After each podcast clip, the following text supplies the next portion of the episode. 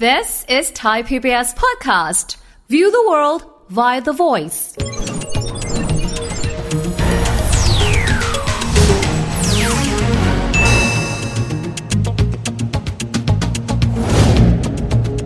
สวัสดีครับต้อนรับเข้าสู่รายการเศรษฐกิจติดบ้านนะครับ วันนี้เราจะมาคุยกันถึงเรื่องของสายการบินแห่งชาติหรือว่าการบินไทยนั่นเองนะครับ ผมเชื่อว่าหลายท่านคงจะจำข่าวได้ว่าในช่วงที่เกิดวิกฤตโควิดนั้น การบินไทยเองก็เจอปัญหาเข้าไปด้วย ที่สุดครับ จะต้องเดินหน้าเข้าไปสู่แผนฟื้นฟู จากเดิมที่เคยเป็นรัฐวิสาหกิจตอนนี้ไม่ใช่รัฐวิสาหกิจแล้วเวลาผ่านมาประมาณ 3-4 ปีเป็นที่เรียบร้อยแล้ว เราได้ยินข่าวบอกว่าการบินไทยกลับมามีกำไรอีกครั้งหนึ่งแล้ว ตอนนี้ครับเราจะมาพูดคุยกันนะครับว่าก้าวนี้ต่อไปของการบินไทยจะเดินหน้าต่อไปอย่างไรบ้าง วันนี้ครับเราได้รับเกียรติเป็นอย่างสูงเลยจากประธานคณะผู้บริหารแผนฟื้นฟูกิจการ บริษัทการบินไทยจำกัดมหาชน คุณปิยะสวัสดิ์อมรนันท์อาจารย์สวัสดีครับ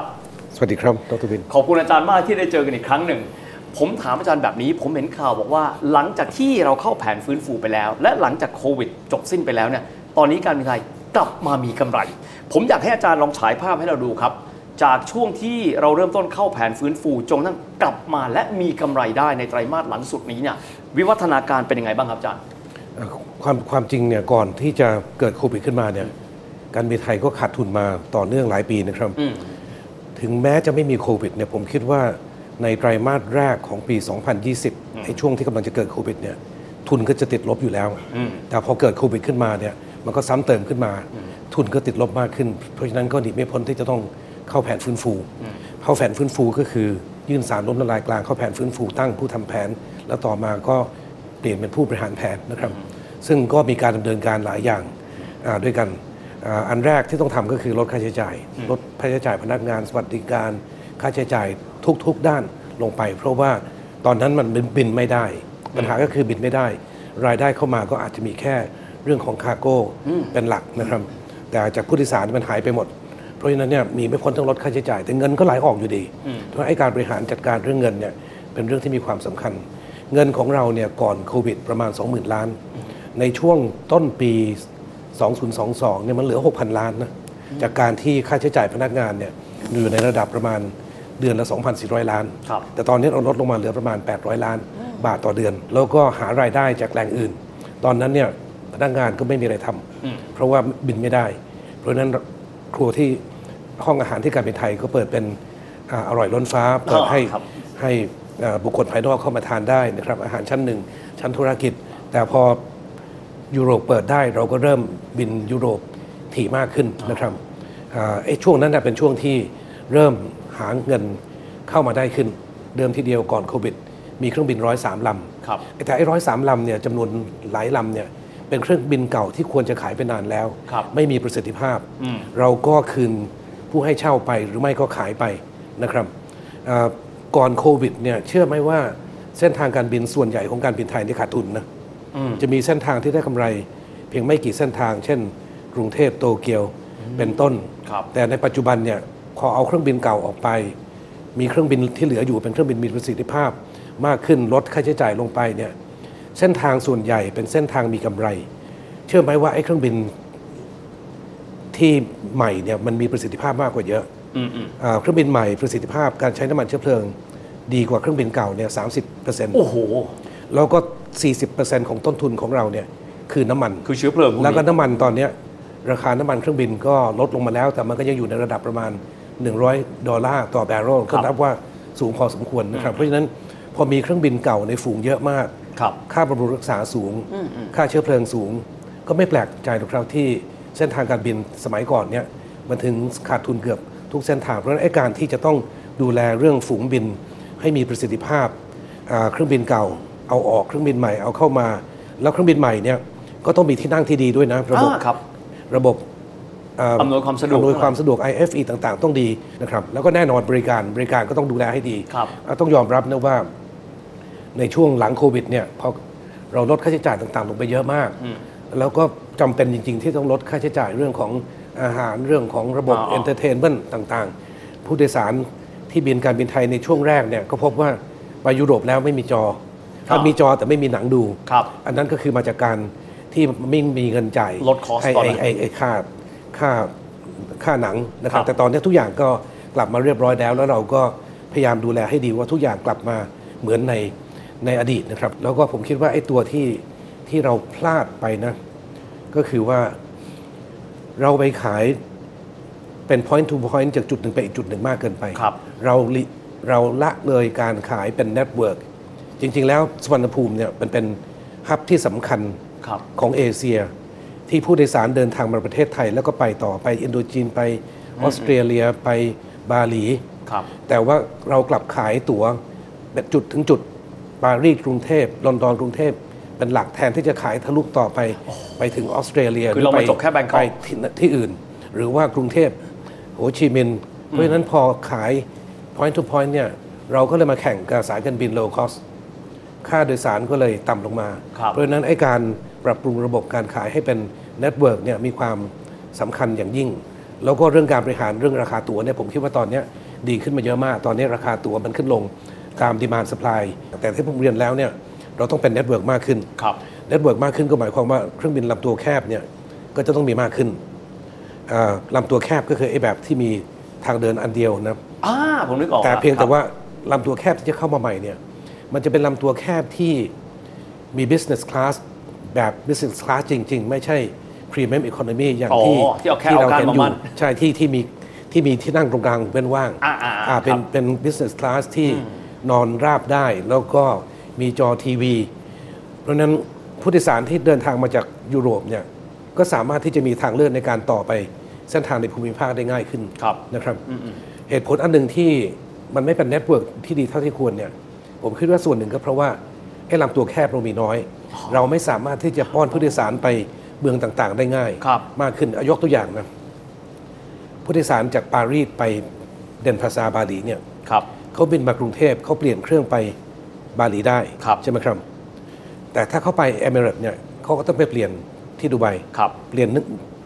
ครั้งหนึ่งเหมือนกันอืมอืมแต่ว่าผู้โดยสารปารีสกรุงเทพเดนพาซาน้อยมาก น้อยมากเมื่อเทียบกับอ่าผู้โดยสารที่บินเอมิเรตครับอ่าเหตุผลหลักก็คงมาจากการที่ไอ้เส้นทางกรุงเทพบาหลีเนี่ยเรามีวันละเที่ยวเท่านั้น แล้วก็ไม่มีความสะดวกสบายสำหรับผู้โดยสารที่จะเดินทางไป แล้วก็มีเส้นทางแบบเนี้ย อีกหลายเส้นทางที่ผมคิดว่า ถ้าเผื่อมันมีลำตัวแคบเข้ามาเนี่ยมันจะช่วยเพิ่มความสะดวกสบายได้ครับ ผมมาที่ส่วนการบริการบ้างครับอาจารย์ อันนี้เป็นสิ่งที่คนไทยก็จะมีมุมมองที่ไม่เหมือนกัน เราจะได้ยินว่าคนต่างชาติมองว่าการบินไทยดีมากในเรื่องการบริการ ส่วนคนไทยเองจะบ่น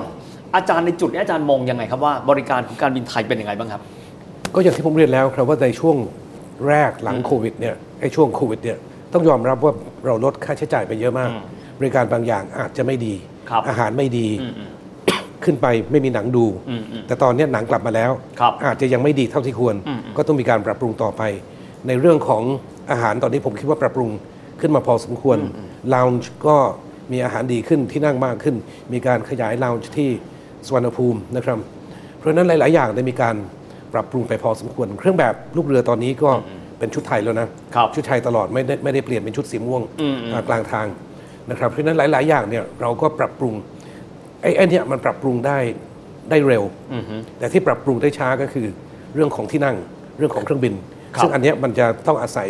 เครื่องบินใหม่อ๋อนี่ต้องฮาร์ดแวร์แล้วทยอยทยอยเข้ามาฮาร์ดแวร์จะทำได้ยากกว่า ใช้เวลานานกว่าก็ทยอยเข้ามาครับผมมาที่เรื่องของการแข่งขันกันบ้างครับอาจารย์เพราะว่าการบินไทยไม่ได้ยินอยู่คนเดียว และตอนนี้ก็จะมีตะวันออกกลาง หรือแม้กระทั่ง Turkish Airlines ที่เข้ามาพอสมควรด้วย จุดขายของการบินไทย ในยุคที่เราเดินหน้าอยู่ตอนนี้ คืออยู่ในแผนฟื้นฟู แล้วก็จะออกจากแผนฟื้นฟู ซึ่งผมไม่ทราบว่าจะเป็นเมื่อไหร่ จุดขายของเราในการที่จะบอกชาวโลกว่าเราคือสายการบินที่ดีที่สุดแห่งหนึ่งโลกคืออะไรครับอาจารย์จริงๆการแข่งขันนั้นมันมีมานานแล้วนะมันมีมาพักหนึ่งแล้วล่ะสายการบินตะวันออกกลาง สายการบินในยุโรปเนี่ยแข่งขันกับเรามาเยอะครับแล้ว อันนี้ก็คือเหตุผลสำคัญที่ทำให้การบินไทยก็ประสบภาวะขาดทุนด้วยอืมอืมทีนี้ต่อไปในอนาคตเนี่ย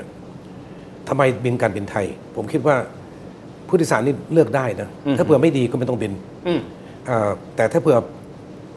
บินได้ก็ดี เพราะว่าต้องไม่ลืมว่าการบินไทยยังไงก็เป็น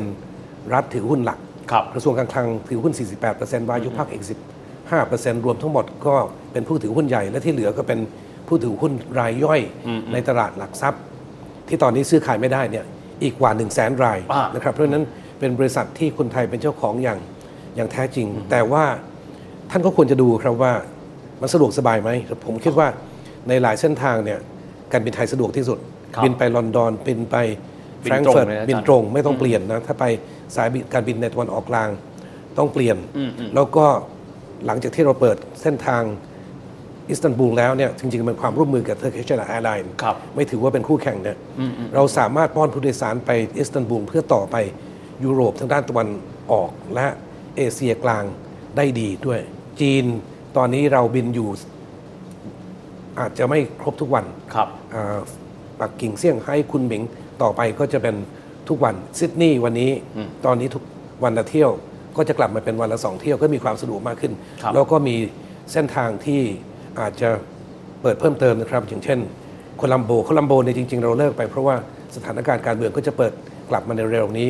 แล้วก็โคชินด้วยนะครับครับ อาจารย์ผมมาอีกสักส่วนหนึ่งน่าจะเป็นส่วนสุดท้ายคือว่าผมเชื่อว่าคนไทยเองสิ่งที่อยากเห็นจากการบินไทยคือ มีผลกำไรต่อเนื่อง ขณะเดียวกันค่าตั๋วบางคนจะบอกค่าตั๋วการบินไทยแพงกว่าที่อื่น อันนี้ผมไม่รู้ยังไง vision ตรงนี้อาจารย์มองยังไงและจะผลักดันต่อไปเบื้องหน้ายังไงบ้างครับอาจารย์เดี๋ยวก่อนที่จะตอบคำถามตรงนั้นเนี่ยผมขอเรียนนิดนึงแล้วกันว่าตั้งแต่เกิดโควิดขึ้นมาเนี่ยนะการบินไทยไม่ได้เงินจากภาครัฐเลยแม้แต่บาทเดียวนะ สายการบินชั้นนำของโลกสิงคโปร์แอร์ไลน์เอมิเรตส์ลุฟท์ฮันซ่า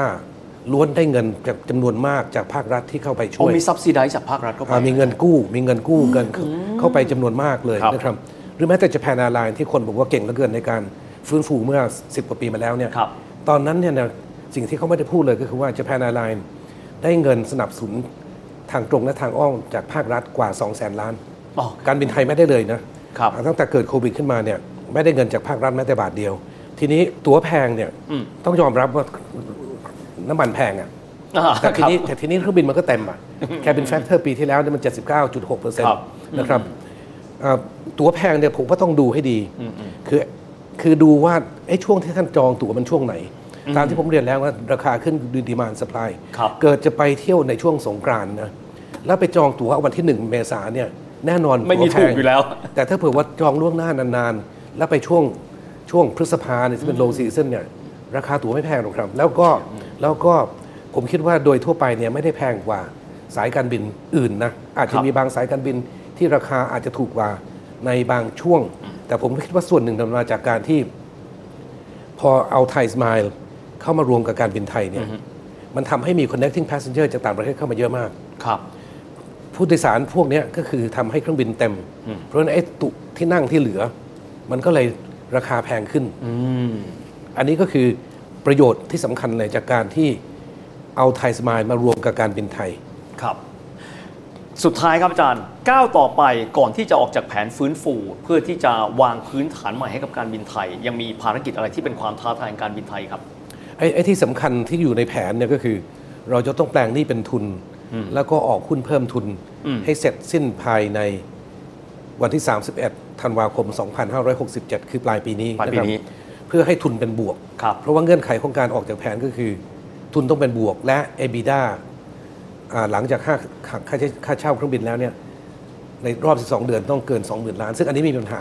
อันเดียวที่เป็นปัญหาตอนนี้ก็คือทุนยังเป็นลบอยู่ครับ อ่าประมาณ 50,000 ล้านบาท เพราะฉะนั้นเนี่ยแปลงหนี้เป็นทุน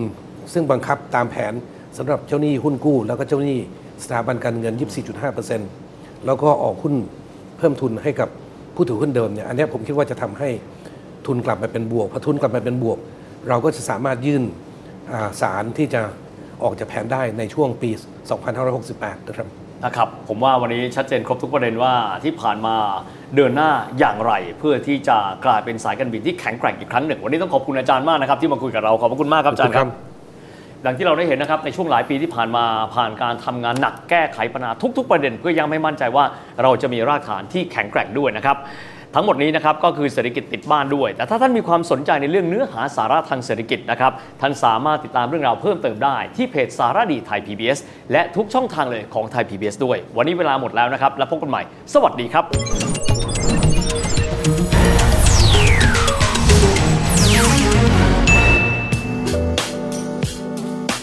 ติดตามรายการทางเว็บไซต์และแอปพลิเคชันของไทย PBS Podcast Spotify SoundCloud Google Podcast Apple Podcast และ YouTube Channel Thai PBS Podcast Thai PBS podcast. View the world via the voice.